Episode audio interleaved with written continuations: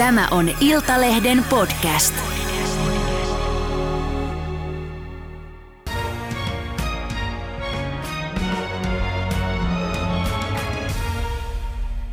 Tervetuloa sotatieteiden dosentti Ilmari Käikkö Aleksanteri-instituutista. Kiitos. Ukrainalaiset ovat nyt juhlineet Hersonin takaisin valtaamista, joka on ollut venäläisten hallussa maaliskuun alusta lähtien. Ja sano se, että minkälainen tappio tämä on nyt Venäjän diktaattori Putinille ja hänen armeijalle?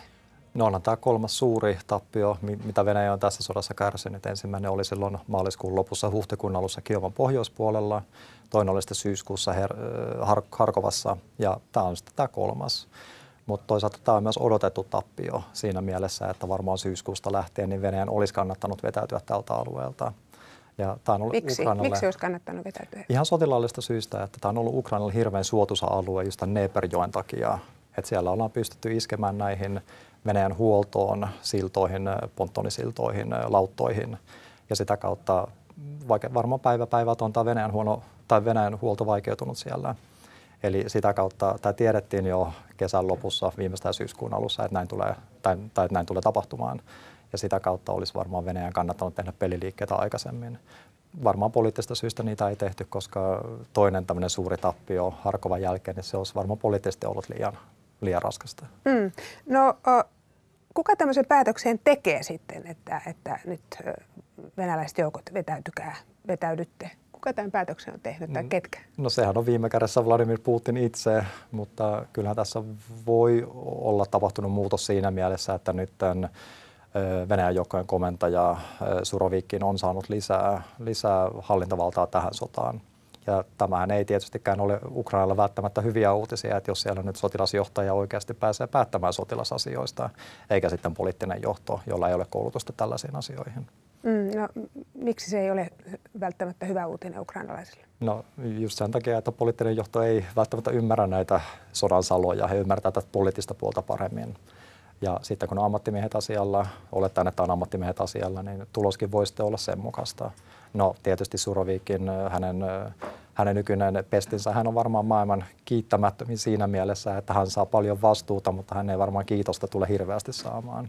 Putin ottaa kiitokset ja, ja antaa sitten hänelle vastuun kaikista epäonnistumisista. Mm. Ja samaan aikaan Venäjän armeijahan on tä, tässä sodassa niin on koetellut suuri määrä rakenteellisia ongelmia.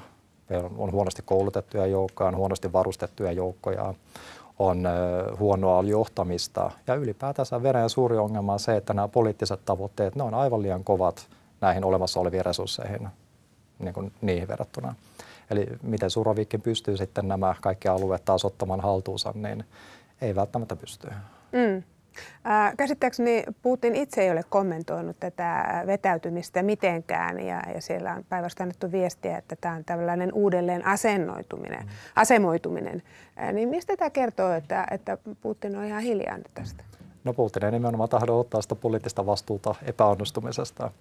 Et siellähän peräytymisestä niin oli, oli puolustusministeri Sergei Shoigu antoi sitten määräyksen Surovikinille, että nyt tämä on tapahduttava, mutta eihän Putin enää mailla halmeilla, kun on epäonnistumisesta kyse. Et se on ollut hänen tyylinsä jo pitkään, että hän vatvoo, vatvoo päätöksiä, ei tee niitä oike, oikeaan aikaan. Ja sitten jos tulee epäonnistumisia, niin hän ei missään nimessä halua, että häntä niin kuin liitetään niihin millään tavalla. Mm. Miten arvioisit, miten tämä vaikuttaa Putinin asemaan? Niin kuin sanoit, tämä on jo kolmas tämmöinen merkittävä ää, epäonnistuminen, voiko sanoa lähes täydellinen. No kyllähän siellä kritiikki on taas kasvanut, mutta Putinille tietysti tämmöinen liberaali kritiikki, sodanvastainen kritiikki, niin se ei ehkä ole se ongelma, vaan se ongelma on se, että tulee näitä niin sanottuja sota-oppositio, jotka tahtoo kovempia otteita, niin heidän puolelle tulee kritiikkiä, että Putin ei ole riittävällä voimalla toiminut tässä, riittävällä päättäväisyydellä, riittävän armottomasti toiminut tässä sodassa.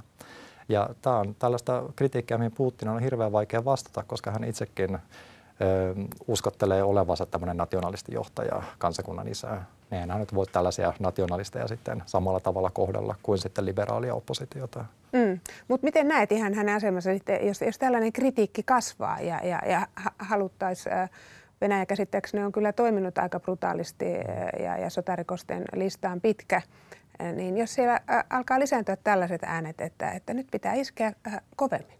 Niin kyllä se Putin ja vähän niin kuin työntää tekemään tekemään ikäviä, niin kuin pahempia asioita Ukrainassa, käyttämään vielä, vielä kovempia otteita siellä, esimerkiksi mobilisoimaan lisää sotilaita. Mutta samaan aikaan hän on poliitikko ja hän kuitenkin ymmärtää sen, että esimerkiksi uusi liikekannallepano, niin sillähän olisi lisää poliittisia seurauksia, varmaan taloudellisiakin seurauksia. Ja sitten hän ymmärtää varmaan sen, että hänen pitää tasapainotella tällaisia päätöksiä kaikkien muiden ö, päätösten kanssa. Että ei se niin kuin yksinkertaisesti hänellekään varmaan ole mahdollista kaikkea, kaikkia panoksia pistää tähän sotaan, koska siitä on sitten niin paljon hänelle sisäpoliittisia seurauksia. Mm. No miten näet sen, mitä pitäisi tapahtua, että, että hänen asemansa venäläisten silmissä kävisi todella tukalaksi?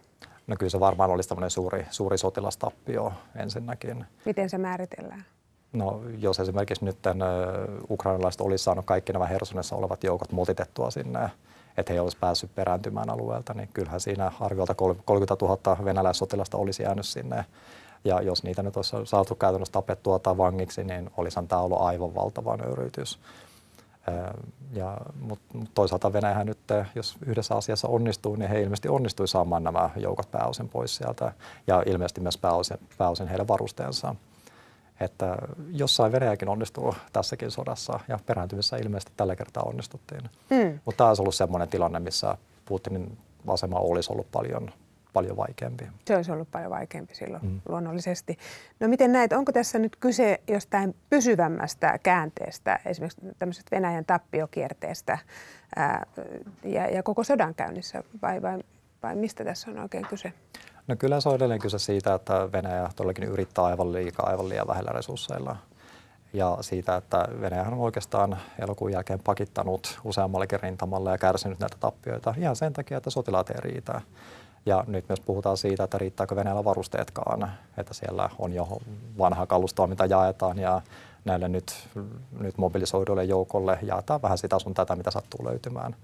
Ja ei se myöskään niin kuin sellaista oppimista nyt helmikuun jälkeen ole kaikilla tavalla tapahtunut, että kyllä se edelleen on sitä huonoa johtamista ja työnnetään sotilaita sitten, huonosti koulutettuja ja huonosti varustettuja sotilaita, työnnetään ukrainalaisia päin. Ja tietysti lopputulos usein on se, että sitten tappiot aivan kamalat.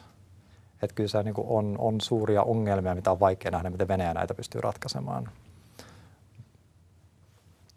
Niin, no mitä, mitä itse arvioit, minkälaisia skenaarioita pyörii mielessä siitä, että, että mitä tässä sodassa nyt mahdollisesti tapahtuu seuraavaksi? No Putin on varmaan toivoo, että, että hänet saa nämä rintamalin stabilisoitua ja sen takia siellä nyt varmaan kaivetaan ja näitä juoksuhautoja ja valmistellaan puolustusasemia ja panssarivaunuesteitä. Ja samaan aikaan sinne on tulossa näitä mobilisoituja joukkoja. Venäjähän sanoi, että 320 000 on mobilisoitu ja osa on jo tullut Ukrainaan. Osa on tietysti tapettukin Ukrainassa ja sitten loppuja koulutetaan, varustetaan ja varmaan Venäjä toivoo, että he pitkittää nyt sotaa. Ukraina ei pääse läpi murtoihin, koska siellä on puolustusasemat valmiina. Ja ehkä keväällä sitten Venäjä pääsisi hyökkäämään. Sitten tietysti Putinhan toivoo, että nyt jotain yllättävää tapahtuu poliittisella tasolla, joko Ukrainassa tai sitten länsimaissa. Et se tosiasia on edelleen se, että Ukrainaan on täysin riippuvainen länsimaista tuesta. Tämä on edelleen sellainen David Goliat-tilanne, ja se ei yhtään helpota, että sota käydään Ukrainassa. Sodan tuhot koskee ukrainalaisia, sodan kärsimykset koskee ukrainalaisia mutta tämä voi tietysti Putininta olla sellaista toiveajattelua. Suuri kysymysmerkki, mitä me ei tietystikään tiedetä, on se, että kuinka paljon Ukraina on esimerkiksi onnistunut nyt kouluttamaan ja, ja valmistelemaan joukkoja. Ja toisaalta me ei tiedetä heidän tappiosta, mutta ei me tiedetä heidän, heidän joukkomäärästäkään, että mikä heidän mahdollisuus on nyt tai sitten keväällä lähteä hyökkäykseen. Mm. Ja Ukraina tällä hetkellä kannattaa nimenomaan tehdä asioita, koska tiedetään, että Venäjä on heikko Venäjä perääntyy edelleen ja kyllä sen Ukraina kannattaa nyt pitää tätä tempoa päällä, käydä kimppuun. Ja pelko on tietysti se, että keväällä, keväällä tilanne on aika erilainen.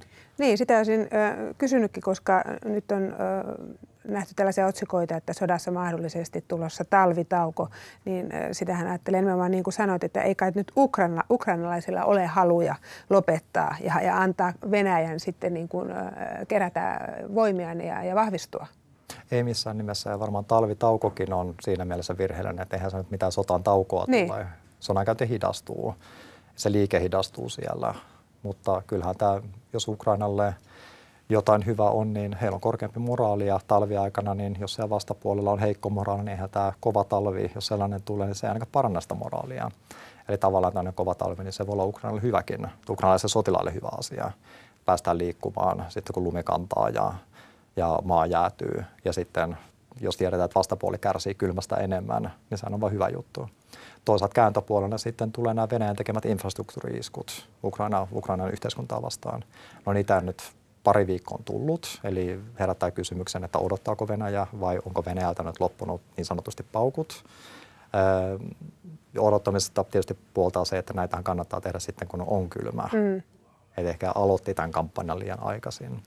Mutta kyllähän tämäkin sitten, jos tulee kylmä talvi, niin ukrainalaiset siviilit kärsii sitä enemmän. Leutotalvi heille on parempi, ehkä sotilaille sitten, sitten ei niin mieluisa, jos heillä nyt on talvevarusteita ja, ja he ovat varautuneet tähän sotaan. Mm. Naton pääsihteeri sanoi juuri vastikään, että Venäjän tavoite on varmasti saada Ukraina pimeäksi ja kylmäksi, kun talvi tulee. Kyllä. Ajatteletko näin? Ehdottomasti, ja, mutta se voidaan myös tulkita Venäjän heikkoutena siinä mielessä, että jos ei sotilaallisella keinoilla päästä eteenpäin rintamilla, niin isketään sitten siviiliyhteiskuntaa päin, koska eihän siellä pystytä kaikkea puolustamaan. Kriittinen infrastruktuuri modernissa yhteiskunnassa, niin kyllähän sillä on vaikutuksia. Totta kai. Että tavallaan käydään sitten heikommassa asemassa olevan kimppuun. Ja kyllähän tämäkin nyt meille länsimaissa aiheuttaa, no, aiheuttaa sen ongelman, että miten me varaudutaan, miten me valmistetaan Ukrainaa tähän. Yksi on tietysti se, että jos me ei toimita oikealla tavoin, riittävillä tavoilla, niin sitten voidaan varautua siihen, että Ukrainasta tulee suuria pakolaisvirtoja, jos tulee kylmä talvi. Koska eihän nyt siellä ukrainalaisetkaan pysty sitten kylmää talvea itse, itse niin kuin ei pysty elämään siellä selviytymään, jos ei heillä ole lämmitystä ja sähköä ja kommunikaatiovälineitä, juoksevaa vettä. Että kyllä tämä niin meiltäkin vaatii aika paljon toimenpiteitä nyt tulevan talven aikana. Hmm, sanoit, että jos länsi ei toimi oikealla ja riittävällä tavalla, hmm. Ää, niin mitä ne oikeat ja riittävät tavat sitten ovat? Miten tässä pitää sitten lännen toimia? No nyt viittasin lähdetään siviiliyhteiskuntaan, että, hmm. että kyllähän siellä pitää niin kuin auttaa niin kuin sähkön saannissa Siinä on oikeastaan kaksi vaihtoehtoa. Ensimmäinen on se, että autetaan Ukrainaa korjaamaan, rakentamaan uudelleen heidän sähkölaitoksensa. Toinen on se, että ruvetaan antaa heille sähköä. Toisen vaihtoehdon poliittinen ongelma on tietysti se, että jos Euroopassa on sähköpulaa, niin onko tämä poliittisesti sitten kuinka mahdollinen skenaario. Ja yhtä lailla kyllähän Venäjäkin varmasti yrittää tätä häiritä sitten, että iskee näihin, näihin linjoihin Ukrainan puolella rajaa sitten. Mm. Mutta muutenhan tietysti länsimaat, kun me nyt tuetaan Ukrainaa teidän puolustussodassa, niin onhan meillä silloin moraalinen velvollisuus myös tukea heitä riittävästi. Emme muuten heitä kannata kannustaa tällaiseen sotaan, jos ei heillä sitten ole keinoja käydä sitä loppuun asti. Ää, kyllä, kyllä. Ää, on ajateltu jopa niin, että, että nyt kun Ukrainan sotamenestys on ollut kuitenkin niin hyvä ja nopea, varsinkin tuolla eteläisellä rintamalla, niin se on nostanut myös esiin tämmöisen, en tiedä onko toiveajattelua, mutta mahdollisuuden ajattelun siitä, että Ukraina tekisi nyt lisää näitä vastahyökkäyksiä ja jatkaisi kohti etelää ja kohti Krimin vapauttamista. Niin miltä se sinusta kuulostaa? On se mahdollista varmasti, mitä Ukraina toivoo, mutta kyllä se tällä hetkellä näyttää suht kaukaiselta. Et tuskin puhutaan viikoista, ei välttämättä kuukausista että, tai parista kuukaudesta ennen kuin sinne päästään. Et kyllä se tällä hetkellä ehkä se Ukrainalle fiksuun olisi yrittänyt katkaista tämä Venäjän vallottama alue kahtia ja lähteä Melitopoliin sitä kautta. Krimillä tulee omat ongelmansa myös senkin takia, että Venäjä varmaan suhtautuu Krimiin vähän eri tavalla. Krimillä on myös paljon, paljon sotilas, tällaista sotilastukikohtia ja, ja en ole ihan vakuuttunut siitä, että kaikki Krimillä asuvatkaan niin iloisia siitä on, että jos ukrainalaiset sinne tulee toisen kuin sitten tällä, näillä alueilla, mitä Venäjä on nyt miehittänyt. Et siinä on suuri ero, että onko vapauttaja vai miehittäjä. Ja tähän mennessä Ukraina on kuitenkin ollut vapauttaja ja siellä on ollut, niin kuin ollaan nähty nyt kuvissa, niin liput liehumassa sen Kyllä. jälkeen. Krimin niemimaalla ei välttämättä näitä lippuja niin paljon nähtäisi. Niin, mutta sehän olisi todella merkittävä. Sehän, sehän olisi todella mullistava juttu. Venäjä kaappasi Krimin 2014, jos näin nyt kävisi. Mm, kyllä mutta jotenkin ajattelen, että se on ehkä se viimeinen alue, minkä Ukraina tässä sodassa saa. Vaikkakin toisaalta sotilaallisesti se on, se on sitten tärkeää Ukrainalle, koska sieltähän Venäjä huoltaa etelän joukkojaan Ukrainassa. Eli jos nämä huoltoyhteydet saadaan sieltä katkaistua, niin tämähän on myös katastrofi Venäjälle. Mutta tähän toisaalta tämä Kertsin sillan isku varmasti pyrkii, että saadaan se rautatie siltä Kyllä. pois, jolloin Venäjän, Venäjän huoltoyhteydet katkeaa. Mm, ja siltä edelleen huonossa kunnossa. On, mutta tietysti tämä rautatiesilta, sehän ei kärsinyt hirveästi. Mm. Eli, eli sehän se tärkein tietysti on, on tässä huollon, huollon suhteen, kun saadaan ammuksia, ihmisiä, ras, raskasta kalustoa sitä pitkin tuotua. Mm. Sitten on myös varoitettu siitä, että, että vaikka Herson on nyt vapautettu, niin ei ole syytä tehdä sellaista virhettä ja virhearviota ja aliarvioida Venäjää etteikö se olisi valmis nytkin kärsimään raskaita tappioita ja, ja mahdollisesti sitten miettimään kaikenlaisia kostoiskuja. Ehdottomasti ja varmaan tämä välittömät kostoiskut, mitä voi kuvitella just nämä hyökkäykset Ukrainan infrastruktuuria vastaan. Mutta kyllä tämä niin Venäjän aliarvioiminen se on tietysti vaarallista, että Venäjä on iso maa ja se on huomattavasti Ukrainaa suurempi maa. Ja sitten on myös hyvä pitää mielessä se, että Ukrainahan on käynyt tällaista rajoittamatonta sotaa, koska he taistelevat nyt itsenäisyytensä ja olemassaolonsa puolesta. Mutta Venäjä kävi rajat, rajallista sotaa, kunnes sitten syyskuussa tehtiin tämä niin sanottu rajallinen rajoitettu li, liikekannallepano. No se rajallisuudesta voidaan puhua, mutta tämä kuitenkin oli ensimmäinen kerta monelle venäläiselle, kun he oikeasti joutuivat itse kohtaamaan, että nyt meidän maa on sodassa. Ja kyllä Venäjällä on edelleen kapasiteettia pistää lisää panoksia tähän sotaan. Ukraina pistää jo kaikkensa, mitä heillä on, ja se ei riitä, koska he meiltä tarvitsevat myös tukea. Hmm. Kuinka pitkään Venäjä sitten pystyy, sitä ei tiedetä, mutta 2014-2015, kun tämä sota alkoi, niin ukrainalaiset hyvin nopeasti joutu tilanteeseen, mitä he kuvasivat tälleen, että jos ukrainalaiset työntää, niin Venäjä työntää takaisin, mutta paljon lujampaa, koska siellä oli sitä voimaa huomattavasti enemmän. No tässä sodassa tietysti nähdään, että se Venäjänkin voima tietysti on rajallinen ja ei se ole läheskään niin, Venäjä ei ole läheskään niin voimakas kuin me oletettiin Venäjän olevan. Kyllä, kyllä se on tässä tullut selväksi monta kertaa. On, mutta samaan aikaan ei myöskään pidä aliarvioida Venäjää, että he olisivat semmoinen kääpiö kuin nyt, nyt sitten ajatellaan. Että, että todellakin, kuten sanoin, niin, niin Venäjä esimerkiksi talous, niin jos on kärsinyt 4 prosenttia PKT e, miinusta tämän sodan takia ja kauppapakotteiden takia, Ukraina miinus 40 prosenttia, niin kyllä me näiden kahden välillä nähdään, että mikä tämä ongelma on. Mm. Että kyllä tämä meidän tuki on se ainoa, millä tätä voima- ja epätasapainoa voidaan tasata. Mm. Ja sehän pistää Ukraina hirveän vaikeaseen tilanteeseen siinä mielessä, että he ovat riippuvaisia meidän tuesta. Vaikka sitä taistelutahtoa on, niin oli sitä 2014-2015kin, mutta ei ollut kykyä. Että se kyky tulee sitten meiltä, ne keinot tulee meiltä, ainakin osittain. Kyllä. Et joskus huhtikuussa, toukokuussa, niin Ukraina rupesi esimerkiksi tykistöammukset loppumaan. No yritä sitten käydä tykistösotaa ilman ilman ammuksia, että ei se onnistu. Mm. Ja myös se, että tämähän on suurin sota Euroopassa toisen maailmansodan jälkeen, mikä on tämmöinen yksityiskohta, mikä joskus tuntuu jäävän ihmisiltä huomiota, että oletetaan semmoista nopeaa sotaa ja jotenkin helppoa sotaa.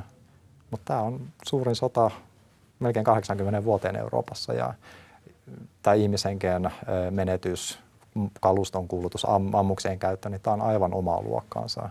Ei me ole Euroopassa nähty tällaista. Ja voidaan ihan kysyä, että kuinka moni eurooppalainen maa olisi pystynyt selviytymään näin pitkään tällaisessa sodassa, jos nämä luvut siitä, että sekä Venäjällä että Ukrainalla on 100 000 sotilasta nyt kuollut ja haavoittunut kummallakin puolella, niin odotetaan vaikka Ruotsin puolustusvoimat, ne on 50 000. Ne olisi kaksi kertaa jo tuhottu siellä. Ja yhtä lailla Suomessakin ne tappiot olisi aivan valtavat. Mm. Mutta Ukraina taistelee edelleen. Kyllä, äh, toki äh, huomattavaa tukea on, on, on tullut äh, muun muassa Yhdysvalloilta, mutta totta kai Britannialta ja muilta NATO-mailta äh, ja, ja Pohjoismailta. Mm. Ja, ja ilmeisesti ja toivon mukaan tuki jatkuu, niin kuin tuossa itsekin totesit. No mikä merkitys on sillä esimerkiksi, että Putin allekirjoitti eilen tällaisen uuden asetuksen, jonka mukaan muutkin kuin Venäjän kansalaiset voivat jatkossa taistella maan armeijan riveissä Ukrainassa? No siinä oli kaksi sellaista ajatusta, mitkä heti tuli mieleen. Ensimmäinen on se, että mehän tiedetään, että tässä liikekannallepanossa, niin siellä otettiin myöskin niin vierastyöläisiä ja heitä sitten työnnettiin rintamalle. Kyllä. Nyt tuli ensimmäinen, ensimmäinen tota, uutinen tänään siitä, että joku afrikkalais opiskelija oli sitten kuollut tuolla, eli hänkin on ilmeisesti sitten mahdollisesti otettu kadulla kiinni ja sitten laitettu, laitettu Ukrainaan sotimaan. Hän oli muistaakseni ydin, ydintekniikkaa mennyt opiskelemaan Venäjälle, että ei ollut sotilastaustaa hänellä ilmeisesti. Mutta se vieras työläistä on ensimmäinen. Ja toinen on se, että, että nythän on puhuttu tästä, että venäläiset tällaisia palkkasotilaita käyttäisi. Sodan alussa puhuttiin syyrialaisilta, no syyrialaisista ilmeisesti heitä ei tullut. Sitten on puhuttu afgaaneista, no ilmeisesti heitäkään ei ole tullut. Mutta ehkä tämä on semmoinen toinen, että jos Venäjä nyt tätä, tähän vielä pyrkii, niin sitten saadaan tätä niin kuin laillistettua. Mutta veikkaisin, että se on enemmän näitä vierastyöläisiä sitten. Mm, mutta he joutuvat sitten vastoin omaa tahtoaan sinne sotaan. No niinhän siellä moni muukin on Niin, vastoin omaa tahtoa. kyllä. Että, mutta siis tää Jos on, lähdet opiskelemaan Venäjällä yhtäkkiä voitkin olla sitten sotimassa siellä. Niin. niin, tai lähdet, lähdet töihin Venäjälle Niin. jonnekin rakennukselle vaikka elättämään perhettä ja sitten, sitten joudut, joudut rintamalle.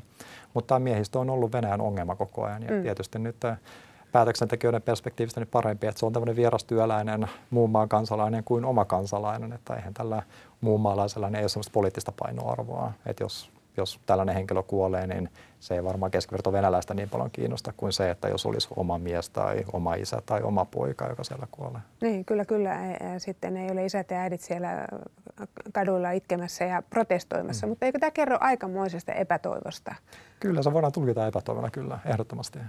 Mutta se on just sitä, tätä strategista ongelmaa, mikä Venäjällä on, että, että tavoitteet on aivan liian kovat niihin keinoihin nähden. Ja myös se, että he on täysin, no ei täysin, mutta se on yliarvioinut tätä ase, asevoimiensa kykyä. Ja nyt sitten joudutaan tekemään tällaisia purkkaratkaisuja sodan aikana ja siellä on hirveät tappiot jo tässä vaiheessa kärsitty. Eli ei se ole helppo tätä, tätä kurssia korjata enää tässä vaiheessa. Mm. No miten näet sen, tuleeko Venäjän sotatoimet esimerkiksi voimistumaan nyt Donetskin alueella?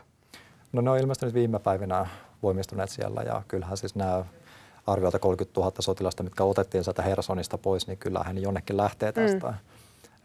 No tietysti he varmaan itse toivovat, että pääsee lepäämään, mutta tuskin pääsee tässä, tässä rintamatilanteessa valtaosa heistä minnekään, minnekään sitten hoitamaan haavojaan ja, ja nukkumaan, mutta, mutta kyllähän heitä nyt käytetään jonnekin. Osa varmaan kyllä jää sen Dneperjoen itäpuolelle sitten katsomaan, että josko ukrainalaiset uskaltaa lähteä yli siitä.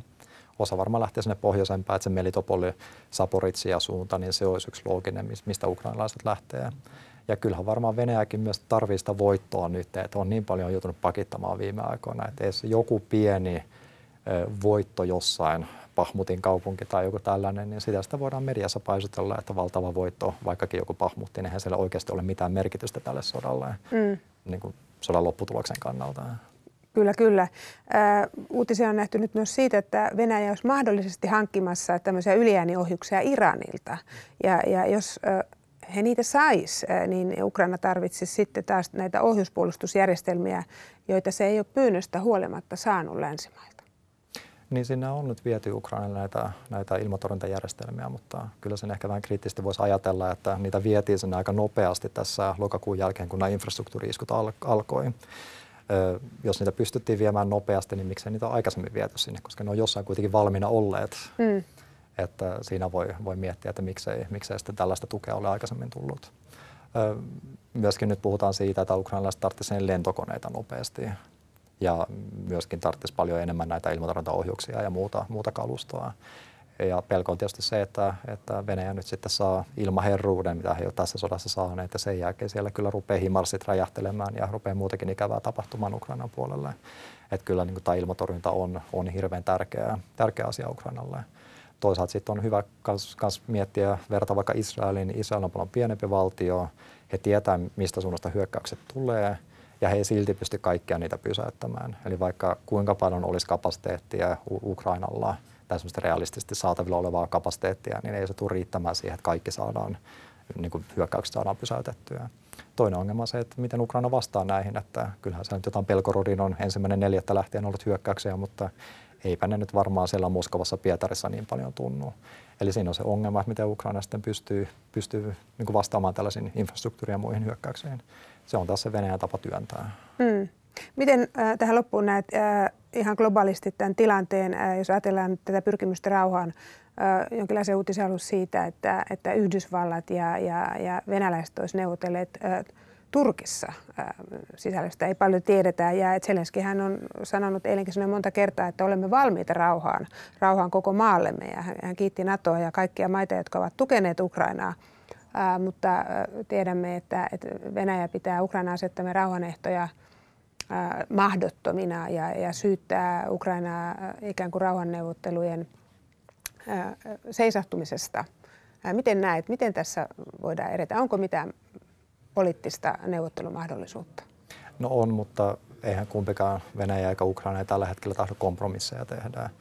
Ukraina sen takia, että he, heillä on nyt, nyt liike päällä, heillä on aloitekyky, he on just saanut merkittävän voiton, niin ei heidän kannata mitään kompromisseja tässä tilanteessa ruveta ehdottamaan. Ja Venäjä taas ei, ja ehkä hän kannattaisikin semmoista tehdä, mutta eihän siis Putin syyskuussa niin liikekannallepano, alueiden pakkoliitokset, ei Ukraina rupea näistä, näistä asetelmista neuvottelemaan, jos ja kun Venäjä nyt nämä neljä aluetta plus Kriminniemi, vaan viisi pakkoliitettua aluetta, niin vaatii itselleen lähtökohtaisesti. Eli kyllä se tällä hetkellä näyttää siltä, että kyllä tämä sota jatkuu ja sitten sitä kautta tietysti valmistellaan niitä neuvotteluasemia niin rauhan neuvotteluihin, koska kuten muutkin sodat, niin todennäköisesti tämäkin kuitenkin loppuu sitten neuvottelupöydässä jonain kaunina päivänä.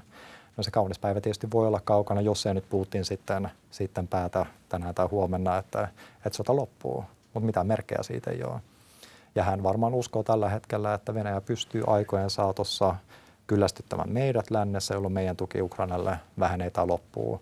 Ja sitten vakuuttamaan ukrainalaisille, että hei, tätä sotaa pystyy voittamaan, jolloin sitä ainakin jotain myönnytyksiä sitten ukrainalaisetkin tekisi. Mutta tämä voi olla täysin toiveajattelua.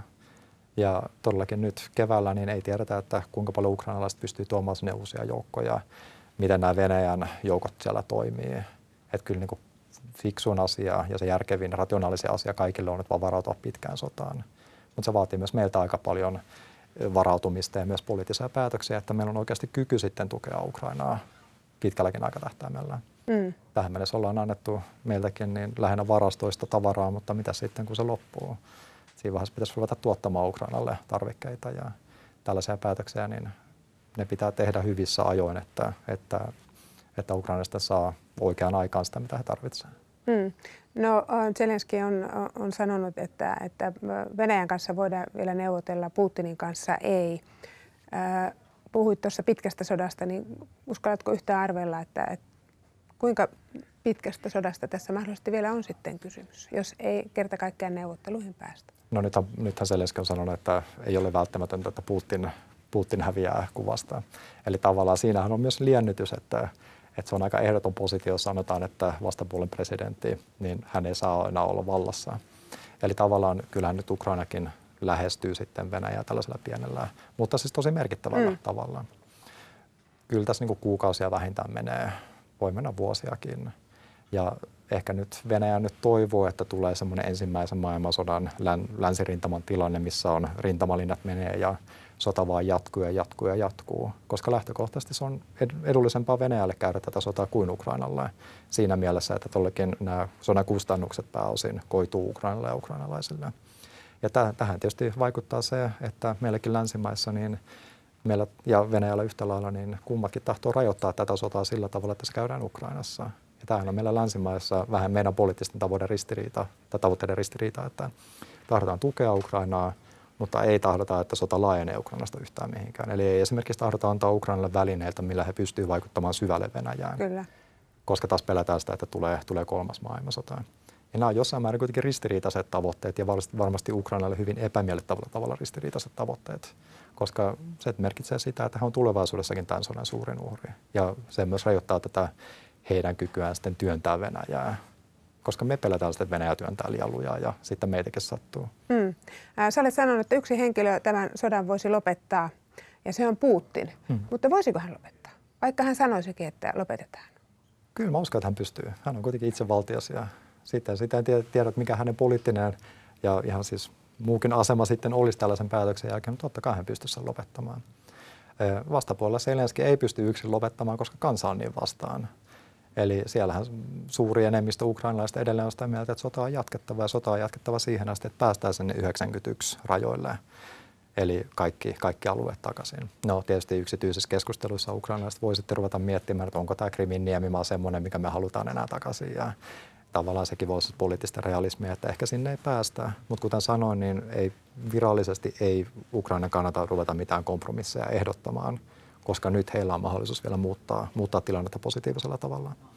Mutta siinä vaiheessa varmaan rauhaneuvottelut käy sitten ajankohtaisiksi tai tulee ajankohtaisiksi, kun tulee sellainen tilanne, missä, missä nämä rintamalinjat ei enää hirveästi Kyllä. hyväksyttävillä kustannuksilla, ne ei enää muutu. Eli ei päästä sotimalla parantamaan sitä poliittista tilannetta. Mutta me ei olla siinä tilanteessa. Putin toivoo, että hän voi muuttaa tilannetta keväällä. Ukraina tietää, että he voi tällä hetkellä muuttaa vielä tilannetta. Ja siitä on nyt paljon näitä esimerkkejä.